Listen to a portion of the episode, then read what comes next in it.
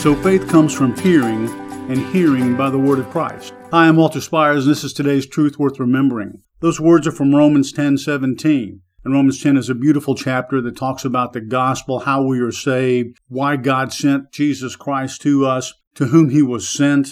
But it comes down to that statement. Faith comes from hearing, and hearing by the word of Christ. What does he mean by the word of Christ? It doesn't say words of Christ. It is the gospel. It is everything in the word of God that has led up to, pointed to in the Old Testament, pointing forward to the cross of Christ, the New Testament giving testimony to that time, and then later pointing back to the cross of Christ. But it all comes from reading and understanding the word of God. And in this season, I've been challenging you and exhorting you to get into the word of God. You say, I'm a man or woman of weak faith, my first question for you is going to be Are you in the Word of God? Are you reading what God has written to encourage that faith? And if not, why not? Of course, you don't have any faith. It's difficult enough to maintain that faith and to grow in your faith, even when you're in the Word of God daily. How in the world can you expect to grow in your faith, to understand that the God of the Bible is who He says He is, and to know more about Him and about Jesus Christ, His Son, your Savior? How are you going to know that unless you get into His Word? That's a rhetorical question. The answer is you won't. I can't read it for you. I can deliver these short devotionals and help you understand what it means. But the best thing you can do for yourself and your family and the world that needs to see the